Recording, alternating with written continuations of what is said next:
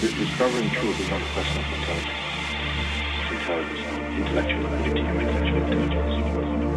Because if it were, there's so many people that really uh, sharp intellects. Discovering truth is not a question of intelligence. Intelligence, intellectual ability, and intellectual intelligence.